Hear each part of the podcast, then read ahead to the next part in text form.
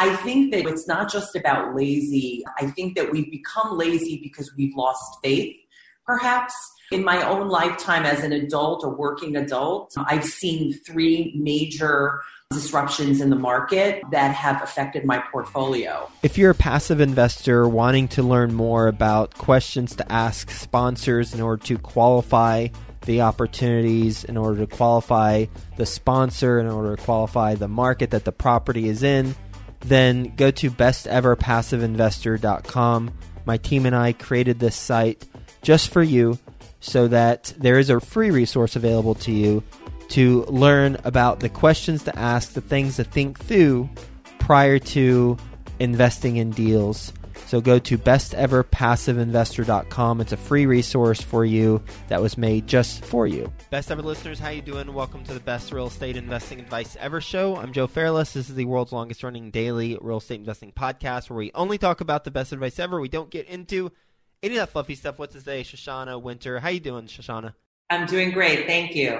Well, I'm glad to hear that and looking forward to our conversation. A little bit about Shoshana. She's a digital media veteran bringing nearly 30 years of marketing management experience on both the agency and client side.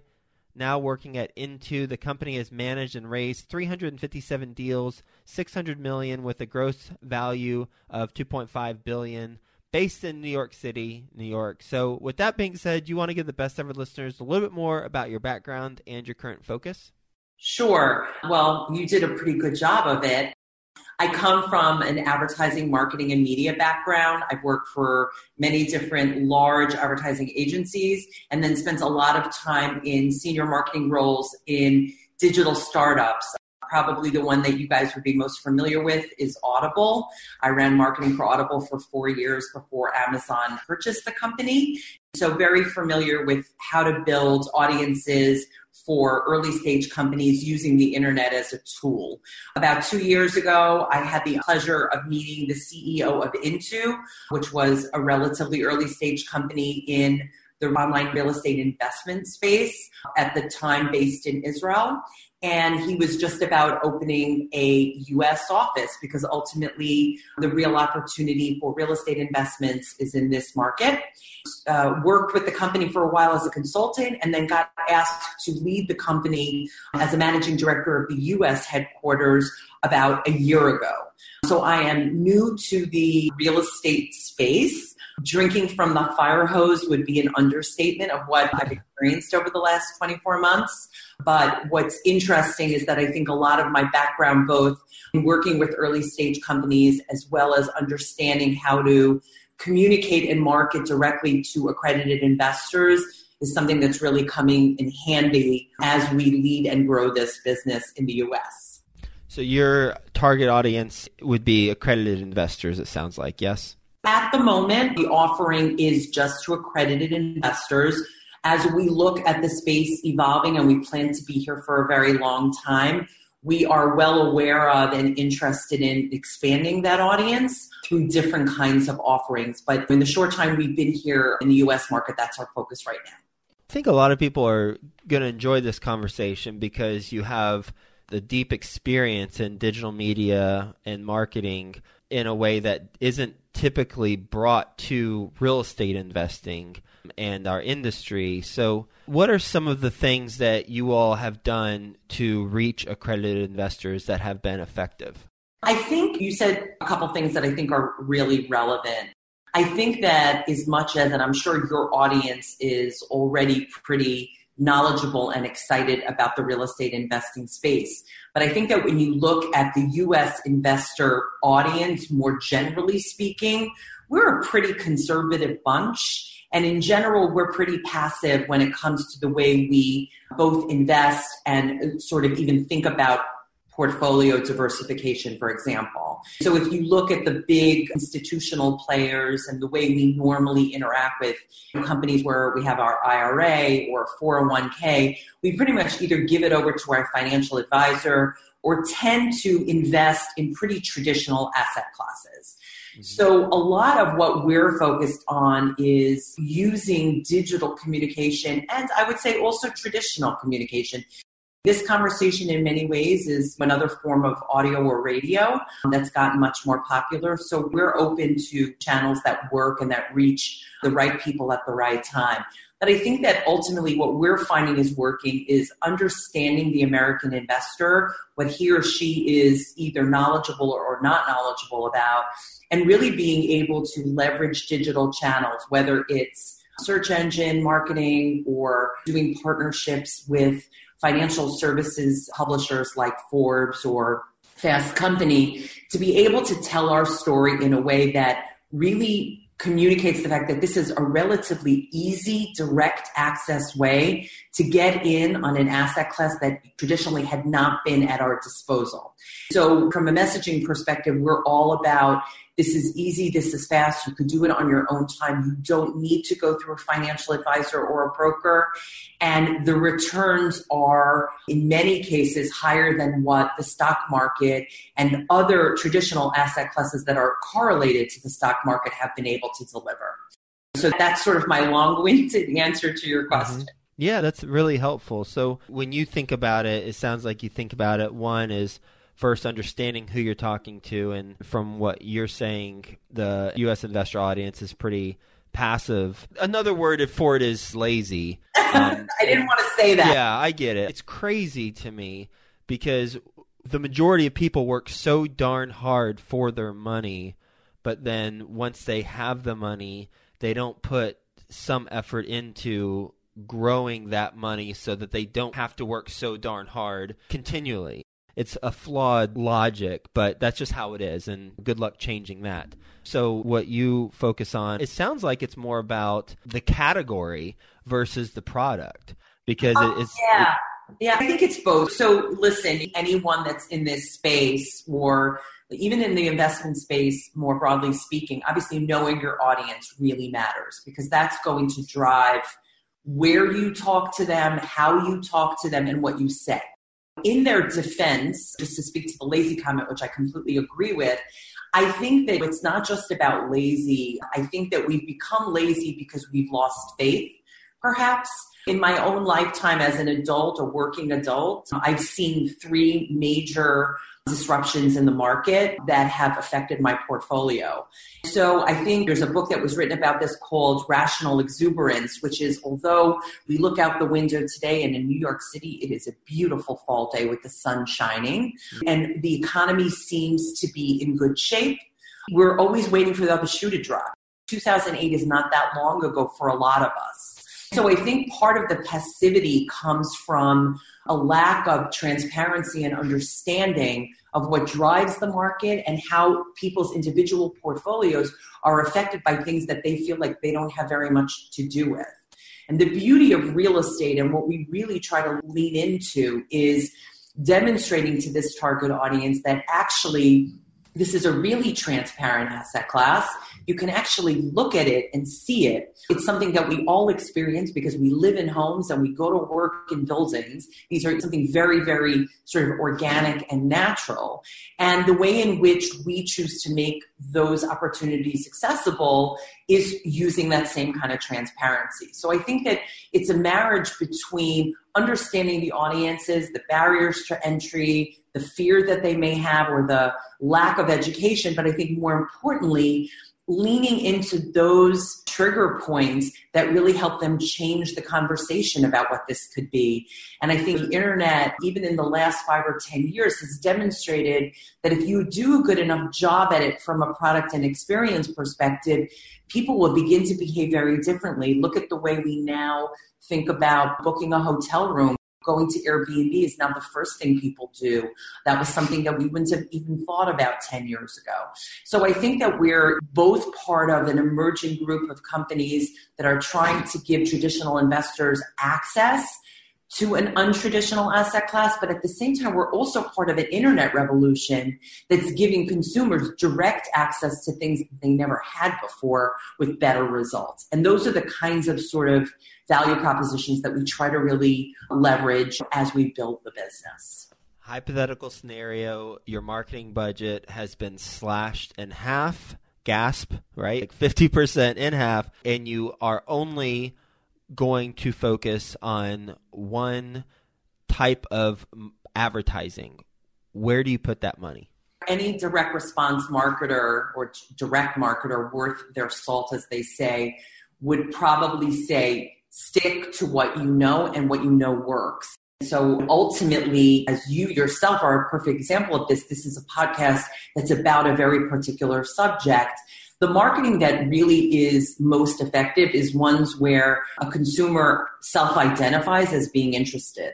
So, search is a great example of that. By the action of someone typing in investing in commercial real estate into Google, they are raising their hand and saying, This is something I'm interested in. So, therefore, my ability to be able to capture their imagination and hopefully get them to visit my site and join is a lot more probable than, for example, if I decided to do a big billboard campaign all over New York City. We know a lot now. We have a database of over 200,000 accredited investors. And the data that we use on a regular basis is not only to communicate directly with them, but to extract out demographic and psychographic information that we could then use when we go out and we buy a search campaign or use social media. We're able to create lookalike audiences based on all that data so that we can really sort of cut out the guesswork, if you will, around marketing and advertising and only talk to those people that we have a shot at really converting from an interest level. Obviously, as the category grows and this becomes a more, let's call it a less alternative way of behaving, I think that when you think about things like I'll advertise on television or radio, those things become much more interesting because we already have a base of users that are pretty familiar with how this works and are excited about it. What are some demographic and psychographic information that you pull from your current database to create a look-like audience to attract via digital ads? I'm so glad you asked about both because I think in the data and marketing world, we tend to focus more on demographics. So, obviously, because at the moment we're going after a relatively small group of people in the United States, let's say it's somewhere between 13 and 15 million accredited investors, they tend to be, because associated household income and personal wealth, they tend to be older. They tend to be living in cities that are business hubs versus rural areas. And they tend to be of a higher educational background. So all of those levers, which I think are pretty obvious and Fidelity is going after those people and Schwab is going after those people. Those demographics are pretty obvious. So obviously we take advantage of that. I think geography is an interesting one. What states or cities are there high concentration of accredited investors, etc. The second piece, I think, is where it gets really interesting, which is to me, as a marketer and a business person, this is not just about how old you are and where you live. This is about an attitude. Somebody who's going to feel comfortable after seeing an ad on Google or on Instagram to come through and either call us or sign up to create an account at iintoo and then talk to a registered salesperson about the latest offering we have in Little Rock, Arkansas, that person is probably a little bit more of a progressive thinker. He or she was probably an early adopter of other disruptive products like Airbnb or Uber or Casper mattresses or Warby Parker glasses these are people who, despite their age, and I think the world likes to make us all feel very old and out of touch with technology, the truth is we have the most disposable income, and a lot of us are very much leveraging those kind of disruptive technologies to get more done in a day to have more access and transparency to those things and to do it in a way that feels personal to us. So when we look at progressive mindset, we look at things like what are the other sites or services that these individuals are using on a regular basis? What are they reading? What products are they purchasing? Those are the kinds of data sets that allow us to really think about our investor not as a number, but as a human being with a particular personality and a particular attitude when it comes to trying things like this. And how do you determine what other sites are they on and what other products are they purchasing? What are they reading? Some may find this creepy, but um, the one thing that marketers and businesses have at their disposal today more than ever before is an incredible amount of data. And I think a lot of us maybe speak about privacy and issues like that, but at the end of the day, if the data that's available to us, whether it's buying a campaign on Facebook or Google, and Amazon is becoming a bigger player as well, those platforms, because of their scale, collect an enormous amount of data from their users where a user is visited before they came to the site, what are the groups that they're members of if it's a social site, for example. And these are all data sets that, although they're never delivered to us in Excel spreadsheet, they are used to create audiences based on certain kinds of attitudes or behaviors. So, for example, let's talk about the busy working mother. That would be an example of that. We're able to take a group like that and go to a lot of our digital partners and provide them with the data we have, anonymized, of course, and say, these are the kinds of people that we've been very successful with. Can you find them on Facebook or Instagram? And what most of these platforms are able to do because of the amount of data that they hold and use is to be able to identify those people within their own platform and allow us to target them with our advertising in a very, very precise way. So, for someone who is listening and wants to learn from this process and do it, how do you do that exactly? Like, if they have a list of people, like, you know what, I'd love to know more of what they're reading and what they're purchasing. I have this database of people. What are the steps that they would take in order to better target them and get that information? So, I'm going to be honest about not being able to go through every step because it's not something that I personally do on a day to day basis. Fair enough.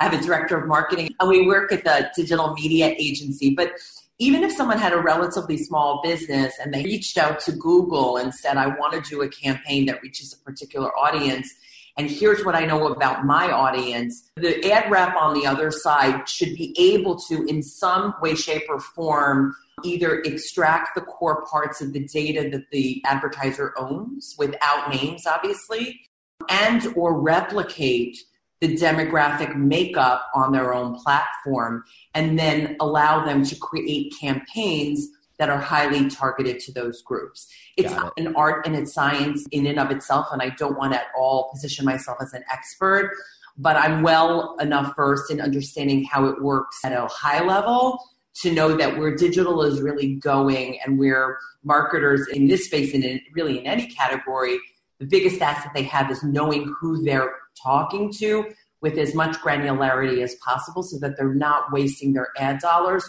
on those individuals that are probably not going to be interested in being a customer. Makes sense. So, on the flip side, what's something that you all have spent money on marketing wise and you're not doing that anymore because that just was not a good ROI? That's a great question. I think everything is all about timing. And I mentioned earlier television and doing content on whether it's Barron's or Fast Company or sort of in the world of sort of financial services publications like the Wall Street Journal, where we know a large chunk of our audience probably is.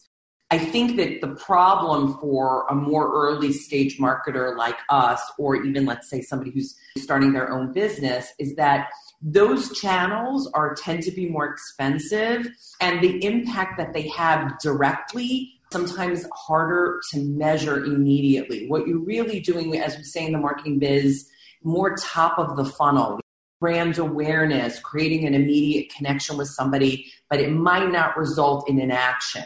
So that's not something we're really investing heavily right now as we build the business because really what's going to make it work at this stage is, as they say, getting to the low hanging fruit, those individuals that we have already expressed an interest in this category.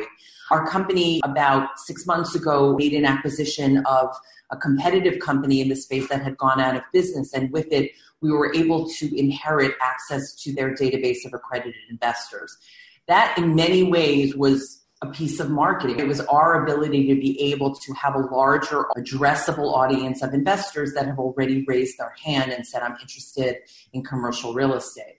I think that as we grow and we exhaust the low hanging fruit and we want to start talking to maybe more of the mom and pop investor, who maybe is more conservative or maybe is not as progressive, but who we know can really benefit from it from a portfolio management perspective, then we would start to look to things that are perhaps a little bit more expensive and not as direct, um, but help us to really tell a story in a more compelling way and build interest over time. So I think it depends on what stage you're at. I think almost anything can work, but I think it has to be at the right time and with the right measurement. Yeah. Thank you for that information. Lots of great information. Just so I'm clear on one thing that you've spent money on that hasn't worked, what is that one thing? Okay, I would say right now to do a big TV campaign would probably not be the best use of my marketing dollars. Right. Just from a pure return perspective. I do think there will be a time, hopefully in the near future, where that will make sense for us, but right now that's not something we would consider.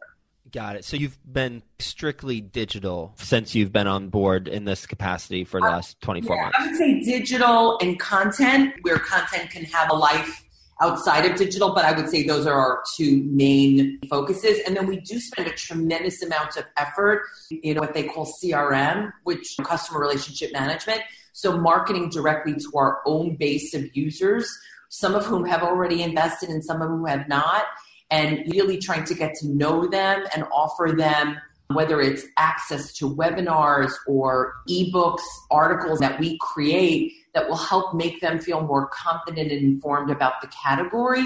So the notion of investing becomes a little bit more accessible. And how do you get to know your own database a little bit more? Tactically speaking, how do you execute on that? I think a combination of email, as old as it is, is a very powerful medium. It allows you to create tiny little audiences based on how active somebody is because we have all of that information audiences based on things like have they invested in the last six months have they not do they tend to invest in deals that are in certain geographies or not? So, what I think email marketing allows us to do is get very, very sophisticated about how we segment the audience and then create really customized content or messaging that we believe is going to work best with that audience versus just sending out a lot of mass mm-hmm. mail, if you will. So, email has been very powerful for us just both in terms of segmentation and then in terms of the data that we get back after an email is sent. What was the open rate? What was the click through rate? What are people doing as a result of said email? So that's, I think, one.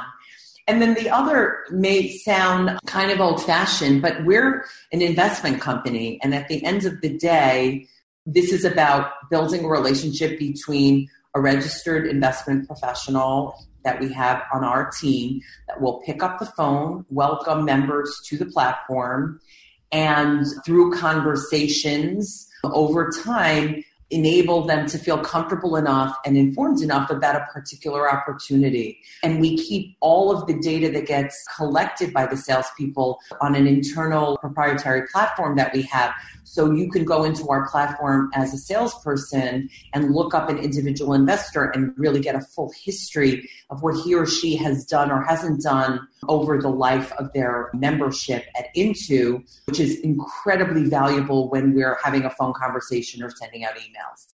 What CRM platform do you all use? we are using HubSpot as our marketing automation platform, and then some of our CRM is actually built on top of our portal. So it's a combination of the two.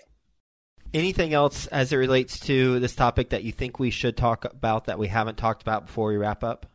I'll just say that I think that those of us in the online real estate investment space these are early days in a category that I think is really going to change the way people think about their money. And I think it's an exciting time to really be on both sides of it as an investor and on our side as a business that's trying to communicate and get that investor to invest a portion of their portfolio with them. I think it's just really incredible that regular retail investors that don't know somebody in the business and don't have to put in a million dollars can invest into deal and see double digit returns in a short period of time. So I just think it's an exciting time to be in the space, to be marketing in the space, and to be an investor. Loved our conversation. Lots of really good tips for how to think about marketing to accredited investors and specifically how to reach them. Some challenges as well as some solutions. Shoshana, how can the best ever listeners learn more about your company? The website's pretty easy to follow, and there's an email address on every single page, investedinto.com, which gets answered personally every single day. Or you could just pick up the phone and call us. Someone will talk to you.